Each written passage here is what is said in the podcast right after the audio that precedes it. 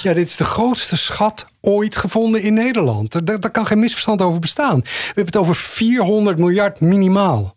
vierhonderd miljard euro. Geen guldens. Het is een krankzinnig bedrag. De artikelen van Follow the Money komen niet zomaar uit de lucht vallen.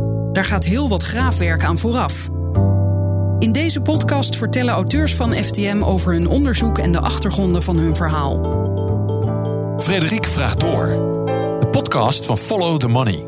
Sam Gerrits en Beert de Showhouse, welkom in de podcast. Dankjewel, Frederik. Dankjewel.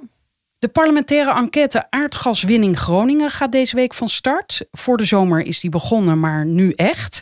En daarom publiceert Follow the Money een hoofdstuk uit jouw boek, Sam, De Aarde en het Gas. Dat ja. boek moet nog uitkomen. Dat klopt.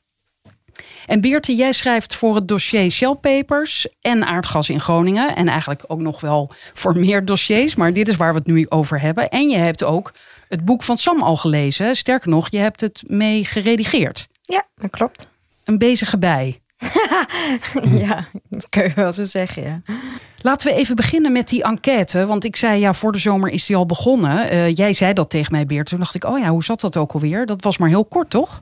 Ja, het was een beetje gek. Het was uh, uh, maar één week voor de zomer. En daarna ging uh, de Tweede Kamer meteen met reces. Dus uh, nu was het bijna twee maanden pauze. En nu beginnen ze echt, volgens mij zeven weken lang, in totaal zeventig verhoren. En is dat bewust zo gedaan, zodat iedereen even kon bijkomen van die eerste week of zo? Nou, volgens mij was het gewoon echt een planningsding. Ze wilden zo snel mogelijk beginnen. Maar ja, toen kwam dat reces daar tussendoor. Dus toen dachten ze, nou, we beginnen alvast. En dan uh, na de zomer verder. Het is volgens mij echt een praktisch uh, ding. Wat verwacht jij van die enquête, Sam? Even een hele brede vraag. Ik verwacht dat er een reden uitkomt waarom de schadeafhandeling de ramp na de ramp genoemd wordt. Dat hoop ik. De ramp na de ramp, leg uit. Uh, er is gewoon geen sprake geweest van ruimhartige compensatie op geen enkele manier. Terwijl er geld zat was, ook in tweeduizend twaalf was er nog geld zat. Toch zit nog steeds iedereen daar te wachten op ruimhartige compensatie. En hoe kan dat? Is daarom ook die enquête ingesteld? Dat is wel een belangrijke reden, denk ik.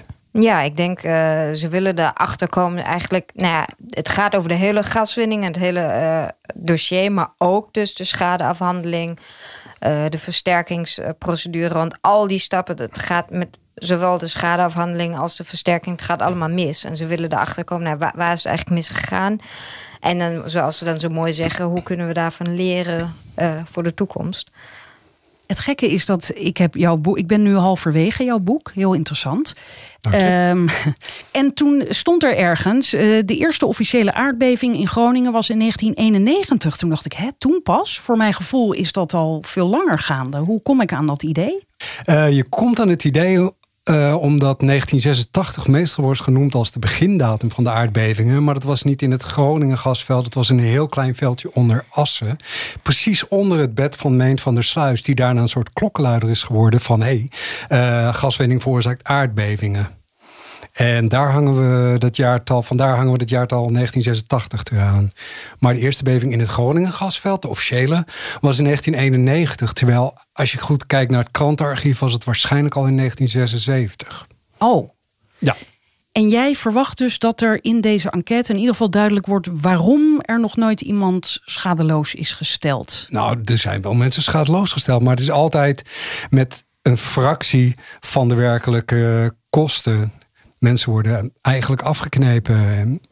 Nou ja, het is vooral ook de, de, dat hele proces. Mensen moeten echt voor elke cent uh, enorme procedure door. En uh, mensen hebben heel lang moeten vechten om überhaupt schade erkend te krijgen. En dan, nou, we weten nu uh, wanneer mogelijk de eerste aardbevingen waren. Maar de NAM heeft heel lang volgehouden dat dat niks te maken had met uh, gaswinning. Dus dat, dat hele proces van, totdat we gekomen zijn waar we nu zijn, dat we weten, nou, de gaswinning veroorzaakt aardbevingen. En die aardbevingen veroorzaken schade. Dat heeft heel lang geduurd. En nu weten we dat. Maar nog steeds duurt dat hele, die afwikkeling van schades, de, de versterkingsprocedure, dat duurt gewoon heel erg lang. Is het wel zo dat de, de bewijslast inmiddels is omgedraaid? Dus vroeger moesten mensen zelf aantonen dat ze schade hadden van de aardbevingen, maar nu moet de NAM aantonen dat het niet zo is? Ja, dat is zo. Maar ook daarmee is weer van alles aan de hand, omdat de schade, je hebt heel veel schade-experts en uh, die geven weer verschillende oordelen. En sommige schade-experts die hebben al gewerkt onder de NAM. Dus die hebben eigenlijk nog steeds een beetje in het achterhoofd. Ja, maar uh, kan het überhaupt wel door de aardbevingen komen? Dus die zoeken naar, naar andere redenen. Dus nog steeds is het een enorm gevecht. En het is inmiddels ook, het gaat niet alleen maar meer over, over die feiten van wat, wat is nou eigenlijk schade. Het gaat er ook mee, het, die, Nou, bijna de hele provincie heeft eigenlijk vertrouwen verloren in de overheid. En herstel dat nog maar eens. Dus daar, daar gaat die enquête ook heel erg over. Ja, en die vertrouwensbreuk die ontstond in tweeduizend twaalf. Omdat, ik laat in mijn boek zien dat eigenlijk vanaf negentien tweeënvijftig... dus tien jaar voor de oprichting van de Gasunie, ontstaat er een hele nauwe samenwerking tussen economische zaken en de NAM. En Dat, noemen ze, dat noem ik uh, een serie herenakkoorden. En je ziet dat vanaf negentien tweeënvijftig wordt het beleid gedepolitiseerd. Met andere woorden, het wordt buiten de Eerste en de Tweede Kamer gehouden. Er wordt onderling overleg gepleegd. En dat gaat prima zolang er geld wordt verdiend aan het gas. Op het moment dat er kosten gemaakt moeten worden voor het oplossen van die schades, dan zie je dat Henk Kamp in overleg met de NAM zegt, die aardbevingen zijn a fact of life. Ja, hij abs- was toen de minister. Hij was toen de minister van Economische Zaken. Dat is natuurlijk een absurd ding om tegen je bevolking te zeggen van, accepteer het maar als een fact of life. En dat komt uit het nauwe overleg dat van tweeënvijftig tot tweeduizend twaalf, dus we hebben het over zestig jaar, ging dat prima. Omdat er gewoon geld verdiend werd. Nou ja, en dan zie je dus dat uh, de NAM is gewoon een bedrijf en denkt aan winst maken, omzet. En dat gaat goed zolang nou, het ga, ze het gas kunnen oppompen en kunnen verkopen. Dan willen ze ook best wel samenwerken met de overheid. Want daar krijgen, hebben zij natuurlijk baat bij. Maar op het moment dat zij inderdaad geld moeten uitgeven om mensen te compenseren, dan zie je dat ze gewoon Uh, nou, zich gedragen als gewoon een standaard bedrijf en proberen hun, hun omzet en hun, hun winsten te beschermen. Is al bekend wie er allemaal verhoord gaan worden? Nee, um, dat wordt per week, wordt dat uh, de week van tevoren bekendgemaakt. Um, wat we wel weten is wat voor type mensen uh, daar gehoord gaan worden. En dat zijn, dat, daar was de eerste week ook een beetje een voorproefje van. Dat zijn dus en mensen die, die schade hebben, uh, gedupeerden. Um, mensen die gewerkt hebben bij NAM, bij de Shell. Mensen, uh, politici uiteraard. Daar wordt heel erg uitgekeken naar de verhoren van de hoofdrolspelers, zoals minister Kamp toen, uh, maar ook minister Wiebes, ook van Economische Zaken toenmalig. En de grote, uh, ik denk dat uh, Marjan van Loon van Shell, daar wordt ook naar uitgekeken. Maar wat bijvoorbeeld in de eerste week heel interessant was, daar werden ook wetenschappers gesproken, die eigenlijk in een, nog voordat die hele schadecrisis begon, werkten voor, voor de NAM. En dat waren heel interessante verhoren. Omdat nou, niemand kent die mensen, maar die konden wel vertellen, nou, we hebben heel lang onderzoek gedaan naar, naar die aardbevingen. En we waren, wisten al veel eerder dat er iets aan de hand was. Maar onze onderzoeken en elk kritisch geluid werd eigenlijk een soort van weggewuifd. En dat, dat is al, vind ik al voor een eerste week, was het een heel interessante uitkomst. Uh, ja. Van die enquête. En wat jij net zegt, Sam, dat Kamp destijds zei, jongens, het is een fact of life. Dat is eigenlijk, als je het heel simpel zegt, jarenlang werd er eerst schade ontkend. Toen is het kennelijk heel kort erkend geweest en meteen geformuleerd als, ja, dat hoort er nou helemaal bij. Nou, het omslagpunt is de aardbeving bij Huizingen van tweeduizend twaalf.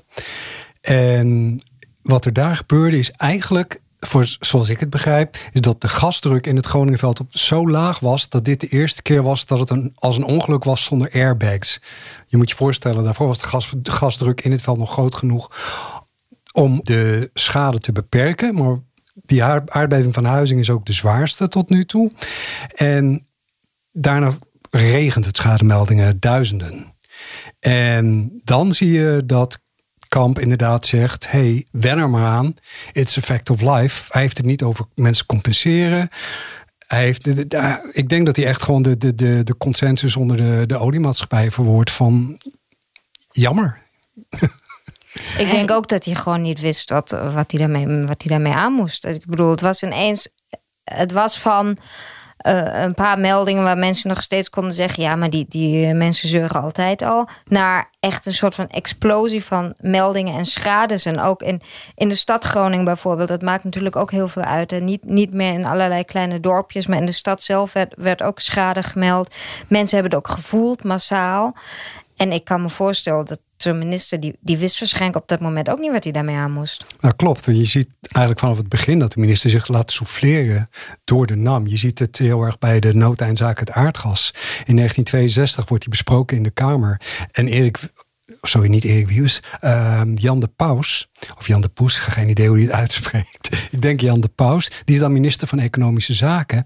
En hij heeft een rijtje In, in zijn hoofd gestampt van alle olie- en gasvelden in de geschiedenis waar het mis mee is gegaan. Terwijl hij een aantal jaren eerder laat weten, jongen, is, ik weet van toeten nog blazen. Ik heb geen idee hoe dit werkt. Dus je ziet dat, dat ministers al hun kennis krijgen via de oliemaatschappij, wat natuurlijk logisch is. Maar hij, wees, uh, hij noemde alles op waar het mis was gegaan, dus hij benoemde wel uh, minder ja, ja, er waren verliezante zaken. In negentien tweeënzestig waren een aantal grote olie- en gasvelden bekend, uh, waarmee het mis, waar, nou ja, het, het grootste olie- en gasveld is het Wilmingtonveld. Dat staat ook op de omslag van mijn boek. Uh, dat veld is uh, negen meter gezakt door de olie- en gaswinning. Dat krijgen we in Nederland niet hoor, maar het is een extreme casus.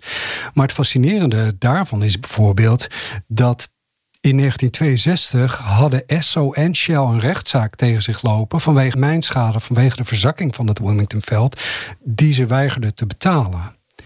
En dat wist minister Jan de Pous dan weer niet. Dus hij wist wel van, hé, hey, dit veld bestaat, het is negen meter verzakt, maar hij wist niet dat Shell en Esso een poot aan het stijf houden waren om niet te betalen. Wat natuurlijk fascinerend is. Ja, en dat is waar jij ook je boek... Nou, je boek begint eigenlijk uh, met een onderzoeksjournaliste die Rockefeller, de directeur van Standard Oil, onderuit haalt. En daarna ga je, uh, laat je eigenlijk best snel zien dat uh, de verhalen die wij Nederlanders kennen uit Groningen, van nee, dat wordt allemaal... Uh, me, me, uh, dat grote smoezenboek wordt erbij gehaald. Van nee, dat komt door overvliegende vliegtuigen, of u heeft uw huis niet goed laten bouwen. Allemaal dat soort soort smoesjes. Ik dacht dat dat alleen maar hier gebeurde. Maar jij laat zien dat dat in België gebeurde, in Frankrijk, in Duitsland in iets mindere mate, in Amerika, in Italië. Dat is dus kennelijk in de geschiedenis heel gebruikelijk. Dus er wordt uh, gas gevonden of olie. En dat is, nou dat weten we, zo kostbaar dat mensen allerlei verhalen gaan bedenken van nee, die schade valt reuze mee. Ja, ja, je ziet, ik laat, uh, ik laat het beginnen bij de steenkoolaardbevingen. Het begint ergens in achttien zestig, dan wordt de mijnbouw echt grootschalig in uh, Belgisch Henegouwen en, uh, en rond Luik. En dan ontstaan er enorme gaten en enorme schuren en aardbevingen door het leeghalen van die gangen. En je ziet dan al dat de, de mijnbouw, uh, de exploitanten, alle mogelijke moeite doen, fascinerend genoeg, met smoezen die vrijwel eender klinken als wat we nu horen in Groningen, honderd zoveel jaar later, over waarom het niet mijnbouwschade is en waarom ze dus niet aansprakelijk zijn. Het was ook de gewoonte, en dat zie je trouwens al bij de veenontginningen, om een maatschappijtje op te richten, een naamloze vennootschap, zodat je niet verantwoordelijk bent voor uh, eventuele schade. En op het moment dat je die boel hebt leeg uh, gemijnd of leeggegraven, dan ontbind je uh, je anonieme société anoniem uh, weer, dus je naamloze vennootschapje. En ga jij er met de winst vandoor. Dat vind ik ook, dat vind ik echt heel fascinerend aan je boek. Dat het gewoon zowel het feit dat er heel veel schade is ontstaan door gas- en oliewinning hier niet bekend is. Dus ook bij de politiek heel lang niet bekend was. En dan ook de, de strategieën die door oliemaatschappijen worden uitgehaald uh, om, om die schade, om dat te verdoezelen. Ik bedoel, dat is als je je boek leest, dan is het gewoon eigenlijk elke keer hetzelfde. Standaard methode, hè, eigenlijk. Ja, en dat, dat, je, dan, dat je dan als, als Nederlandse overheid niet denkt van, hé, hey, wacht eens even, met wat voor bedrijf hebben we hier eigenlijk te maken? Is het al eerder gebeurd? Dat is gewoon in al die jaren blijkbaar niet gebeurd. Of wat je zegt, ze, ze halen hun informatie natuurlijk van de NAM. Wat, nou, wat ook vrij logisch is, want die hebben de kennis in huis. Maar dat er niemand denkt van oké, okay, we moeten misschien ook even onafhankelijk kijken. Of we moeten, er zijn zoveel klachten. Dat, we, we moeten iemand anders inschakelen om te kijken hoe het zit. Of, of gewoon in de, in de geschiedenisboeken kijken. Even over die NAM. Uh, dat noemen we altijd even zo snel. Nederlandse aardoliemaatschappij. Uh, hoe is die nou ontstaan? Die NAM is ontstaan in negentien zevenenveertig onder grote druk van de Amerikaanse overheid in het kader van het Marshallplan en uh, wat toen Standard Oil of New Jersey heette, heet nu ExxonMobil.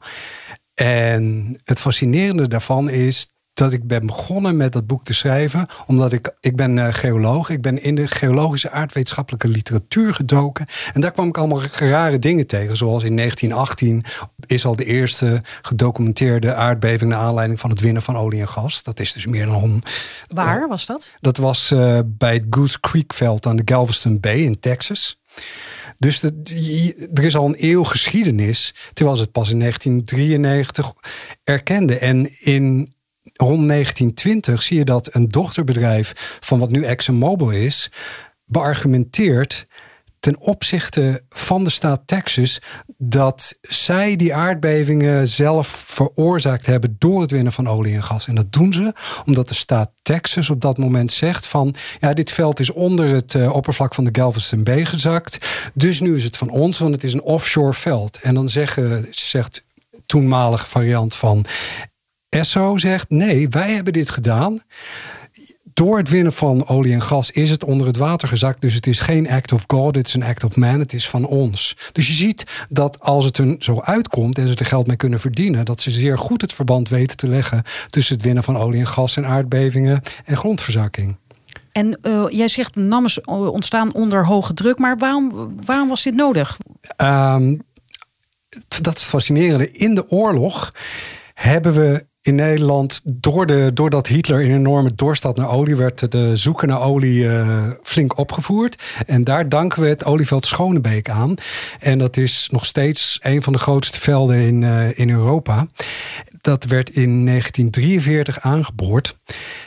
Vlak na de oorlog wist eigenlijk niemand hoe groot dat veld was. Want het was, er was te weinig materiaal, wegens de oorlogsschade om het te ontwikkelen. Dus niemand wist eigenlijk hoe groot het was. En het, wat Esso betrof, kon het een van de grootste velden ter wereld zijn. Niemand wist het. Dus je ziet dan dat onder druk de auteurs van de geschiedenis van Shell, Uh, Howard en Jonker heten ze, geloof ik. Die hebben een heel dik boek daarover geschreven. En die, schrijven de, uh, die beschrijven het als een grimmige sfeer. Er ontstond een grimmige sfeer. Er vlogen telegrammen de oceaan over. Shell wilde eigenlijk niet het olieveld Schonebeek delen met Esso. Maar, maar waarom uiteindelijk zouden ze dat moeten delen dan? Uh, dat is eigenlijk op basis van een contract wat Henri Deterding heeft getekend in negentien tweeëndertig... met de baas van Esso, eh, hebben ze dat voor elkaar gekregen. Ja, Deterding is zesendertig jaar lang de directeur geweest van Shell. Ja. Dit beschrijf jij inderdaad ook in je boek, dat hij dat contract tekent. Maar dan weten we nog steeds niet waarom dat is. Want ik dacht gewoon, ja, Shell is een Nederlands bedrijf. Er is, wordt iets gevonden in Nederland. Wat moeten die Amerikanen daarmee dan? Um, ja. Was het niet, um, volgens mij schrijf je dat in je boek, dat ze een soort deal hadden om naar olie te zoeken waar, waar eigenlijk nog geen olie was gevonden. En dan maken ze een deal van ze willen in Cuba gaan zoeken en in Nederland. En dan maken de, zo komen, want in, in, als ik het goed heb begrepen, maar correct me if I'm wrong. Ik bedoel, je hebt het geschreven. Volgens mij was het, hadden ze in de V S, wilden ze niet naar olie zoeken of in de velden die ze al hadden, omdat de olieprijs zo laag was. Ja, negentien tweeëndertig is eigenlijk uh, het dieptepunt van de, van de Grote Depressie. Die ontstond in negentien dertig. Dus op dat moment is er een afspraak van jongens, alles ligt zo op zijn gat. Laten we in godsnaam niet nog meer olie winnen. Want dan krijgen we overschotten. Dus de olieproductie wordt zoveel mogelijk teruggedraaid. Maar dat gaat natuurlijk tegen het D N A in van die olieboeren, die natuurlijk zoveel mogelijk olie willen winnen. Dus dan maakt in een kasteel in Schotland, tijdens een jachtpartijtje, het is echt een prachtig verhaal, het kasteel van Achnacarry, maakt Henri Deterding samen met Walter Clark Teagle. Deterding of Deterding? Ik weet het nog steeds niet. Ik zeg, ik gebruik gewoon allebei. Hopelijk kan iemand van Shell ons vertellen hoe die man nu echt heette. Uh, ik denk dat de Engelsen zeggen Deterding, maar het is natuurlijk, ik denk eigenlijk Deterding. Die maakt dan een afspraak met, met de baas van, uh, van wat nu ExxonMobil is, Walter Teagle. En de baas van wat uh, B P is nu.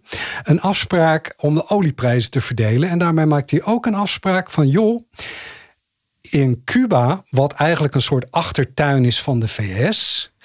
En in Nederland, waar Deterding heel veel melk in de melk te brokkelen heeft... Uh, met het maken van wetten. Als wij daar nu eens gewoon naar olie gaan zoeken... want dat zijn waarschijnlijk plekken waar heel veel olie te vinden is. Oké, okay, dus ze wilden met elkaar samenwerken. Zo is het ooit ontstaan. Ja, in negentien tweeëndertig is er dus een dealtje gemaakt tussen Deterding en Teagle... van laten wij in Cuba en in Nederland... naar olie gaan zoeken. En dan in negentien zevenenveertig zie je dat op basis van het contract in negentien tweeëndertig... dat is inmiddels verdwenen, maar ze vinden gelukkig nog een vervolgcontract uit negentien achtendertig. En met dat zwaaien, met dat papiertje en met de olie... die ze verplicht moeten afnemen van de Amerikanen. Want er wordt altijd een soort verhaal opgehangen van het Marshallplan. Dat was alleen maar om uh, uh, Europa uit handen van Stalin te houden. Het was een en al liefdadigheid van de V S. Maar wat de V S niet deed, was, uh, was Europa helpen bij het herstellen van hun steenkoolmijnen. Dus er was een enorm energietekort, net zoals nu. En de V S zei van, jongens, hier komen wij met onze olieoverschotten. Neem het maar af.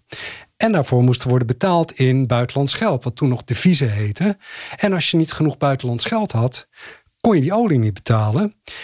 En dan zegt, het staat in allerlei kranten, van uh, heden is opgericht de Nederlandse aardoliemaatschappij, waarbij een deel van de deviezenuitgaven, dus van het betalen voor buitenlandse olie, wordt bespaard. Dankzij het feit dat Esso nu samen met Shell het veld exploiteert. fifty fifty. fifty fifty. Maar het interessante is dan dat Shell de operator is van het veld. Met andere woorden, Esso doet niks. Shell doet al het werk. En dat is Esso een geweldige deal, hè? He? Ja, ja, het is een lekkere deal. Ja. Oké, okay, en nu komen we op het punt uh, van het hoofdstuk dat Follow the Money gaat publiceren.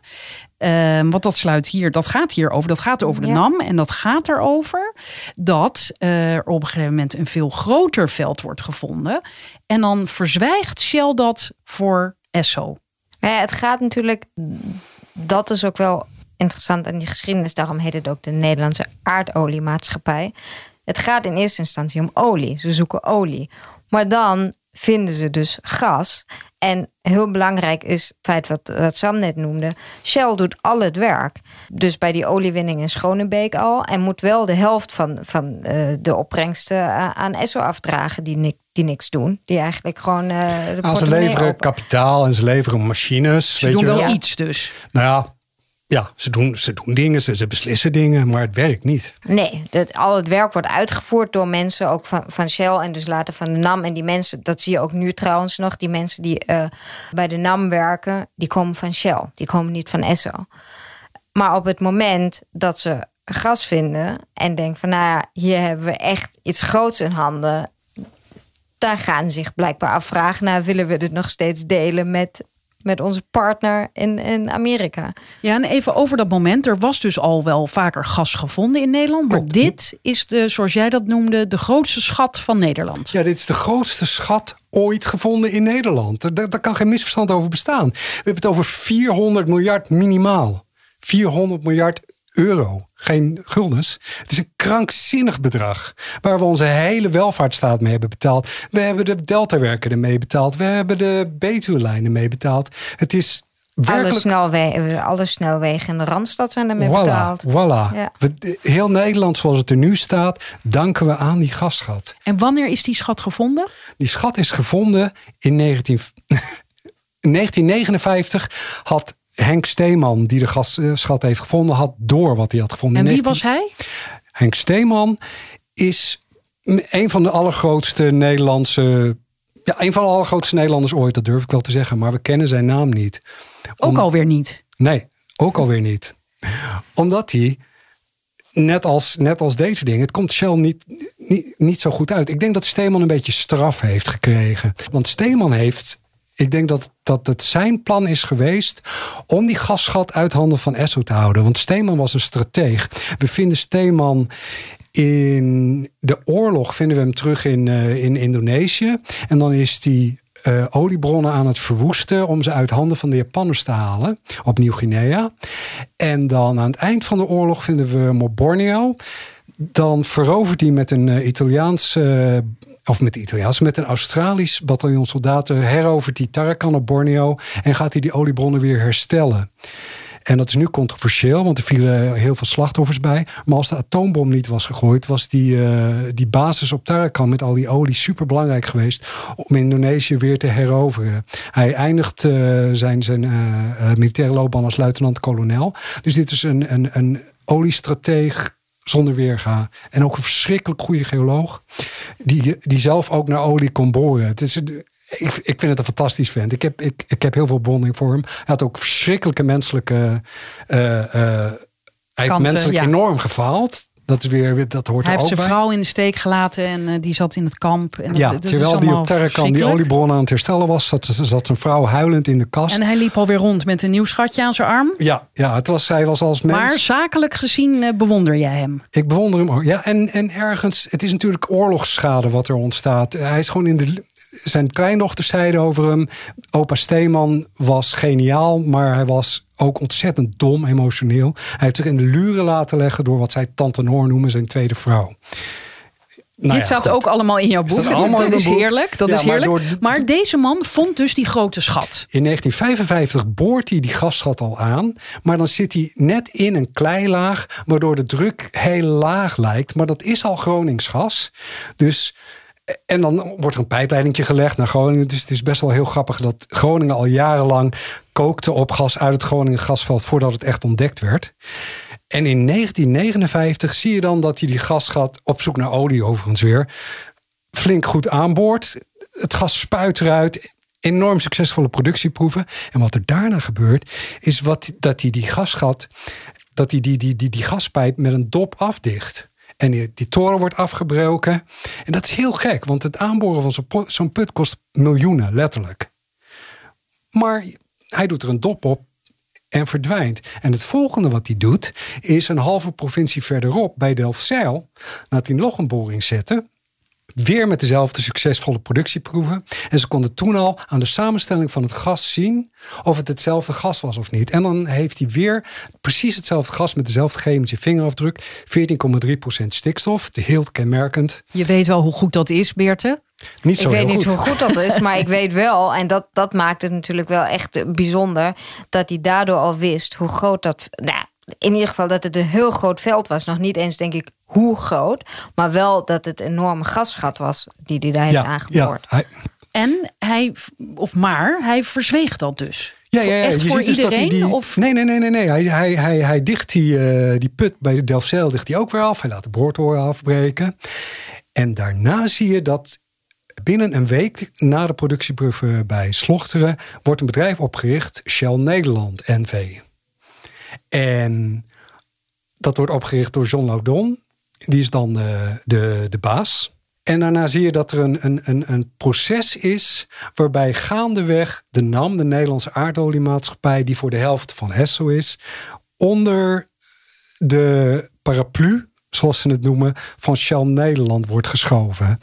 En ze proberen te voorkomen dat Esso kan profiteren van dit grote gasveld. Ja, ik denk dat dat gebeurde. Want John Loudon was... Uh, is omschreven als een van de allerhandigste bedrijfsstrategen ooit. En ik denk niet dat hij dat hele spel op touw had gezet zonder kans om te slagen.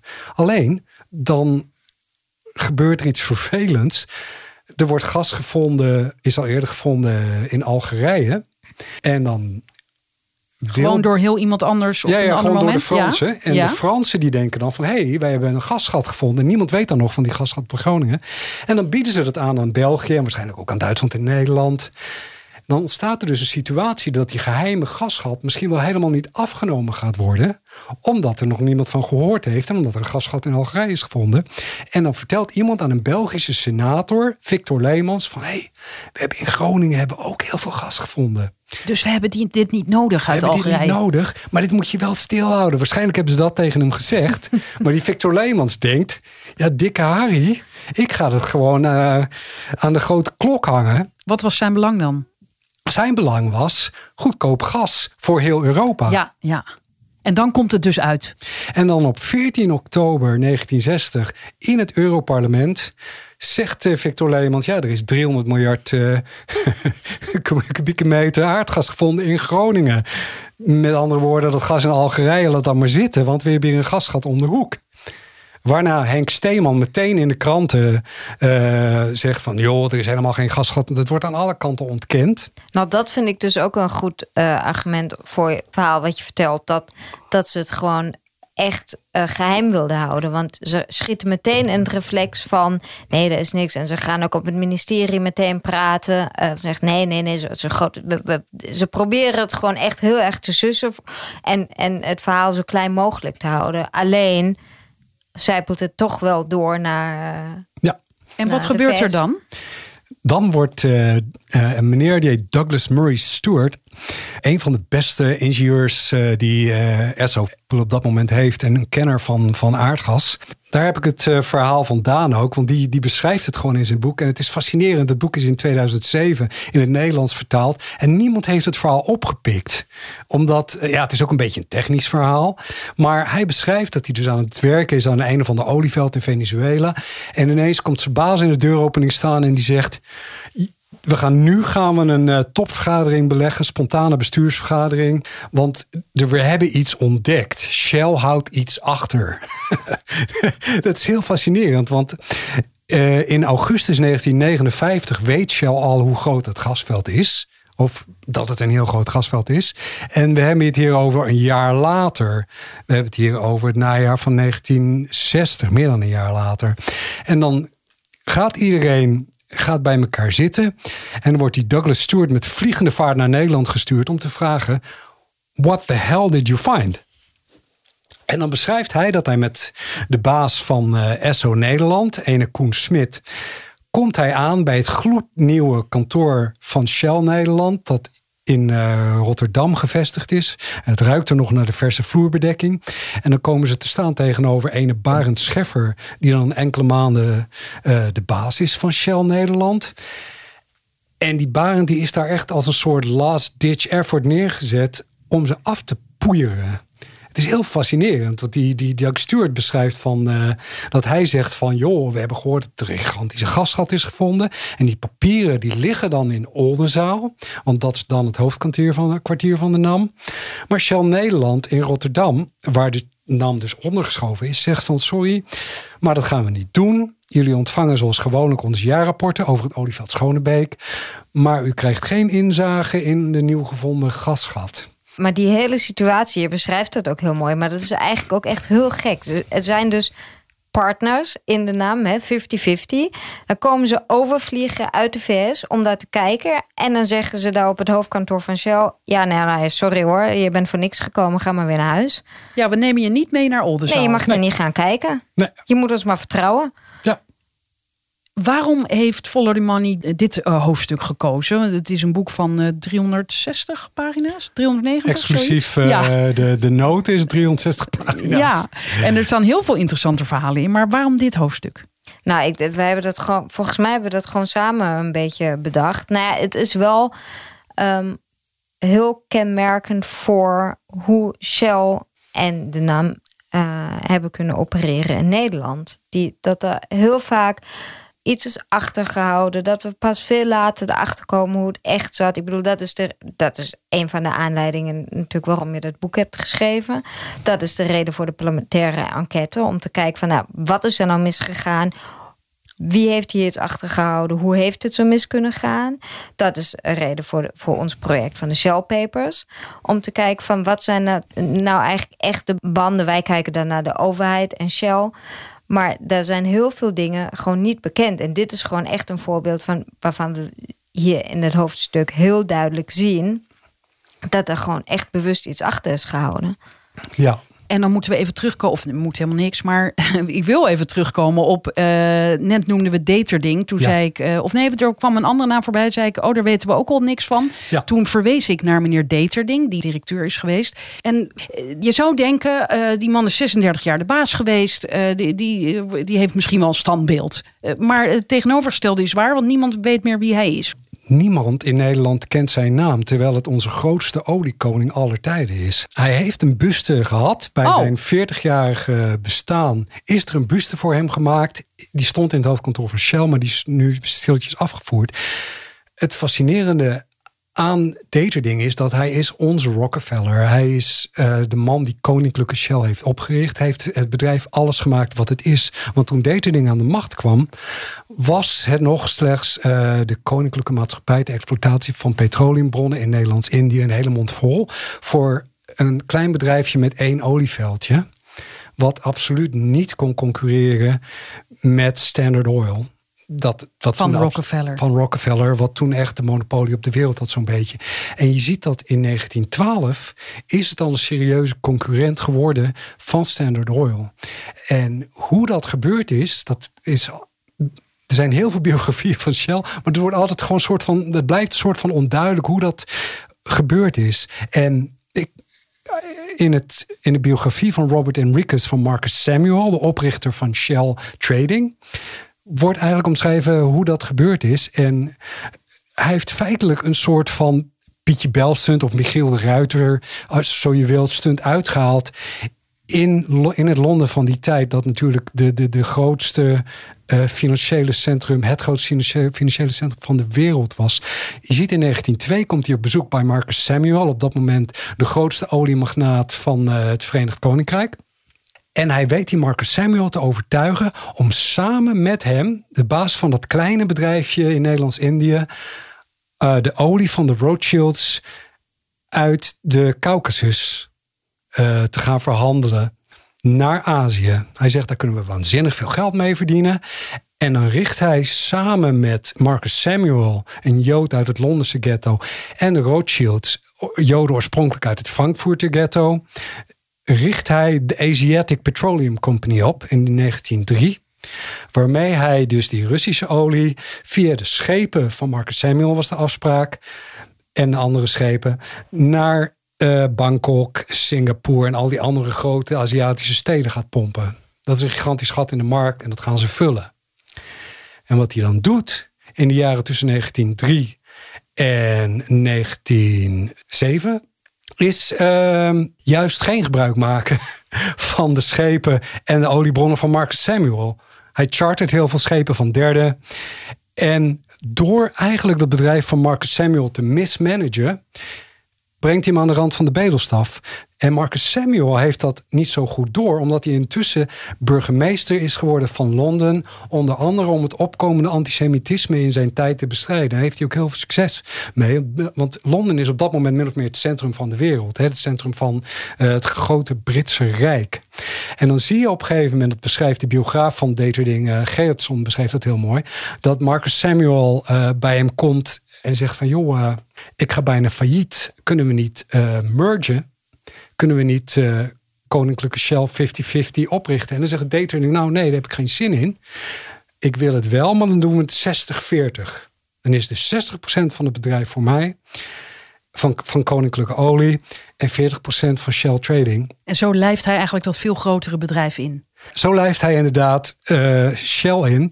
En zo is het gebleven tot tweeduizend vijf, tot de self-merger die ontstond na het grote schandaal met de voorraden. Ja, daar gaan we nu even niet op in. Nee. Maar um, hij heeft dus eigenlijk die Samuel uh, genaaid, zeggen we tegenwoordig. Je zou kunnen zeggen dat hij me op, op slinkse wijze bedrijfskundig uh, het rijk van uh, Marcus Samuel veroverd heeft. Of zo je wilt, heeft hij het gestolen van zijn Joodse compagnon. En een andere reden waarom we de naam Deterding niet kennen, is dat hij stierf als bewonderaar van Hitler. En dat hij, terwijl hij nog directeur was van Shell, heeft geprobeerd om de hele boedel van Shell aan Hitler over te doen. En hij heeft ook uh, als enige zakenman uh, een aantal dagen bij Hitler gelogeerd. Dat klopt, ja. Volgens de New York Times in ieder geval. En ik heb de neiging om de New York Times te geloven. Dat is een betrouwbare krant. Uh, maar daarom denk jij dat Deterding... Uh, nou, die buste staat er dus niet meer. En, en niemand bij Shell, als je zegt Deterding... zegt nee, nee, niet echt van gehoord. Nou ja, Wim Wennekes uh, die heeft een heel dik boek geschreven over de aartsvaders. En die heeft, uh, dat is een veel respectabele journalist nog dan ik. Helaas overleden. Uh, maar die heeft destijds geprobeerd om uh, toegang te krijgen tot de archieven van Shell. En Shell zei, sorry, maar daar gaan we niet aan beginnen. Nou, en dat is weer een mooie link naar Follow the Money. Uh, mooi en wrang, want de Shell Papers is daar volledig op gebaseerd. Uh, op het feit dat uh, jullie graag willen aantonen... hoe zijn nou die banden uh, in de geschiedenis, door de geschiedenis heen geweest... en nu nog uh, tussen de overheid en Shell.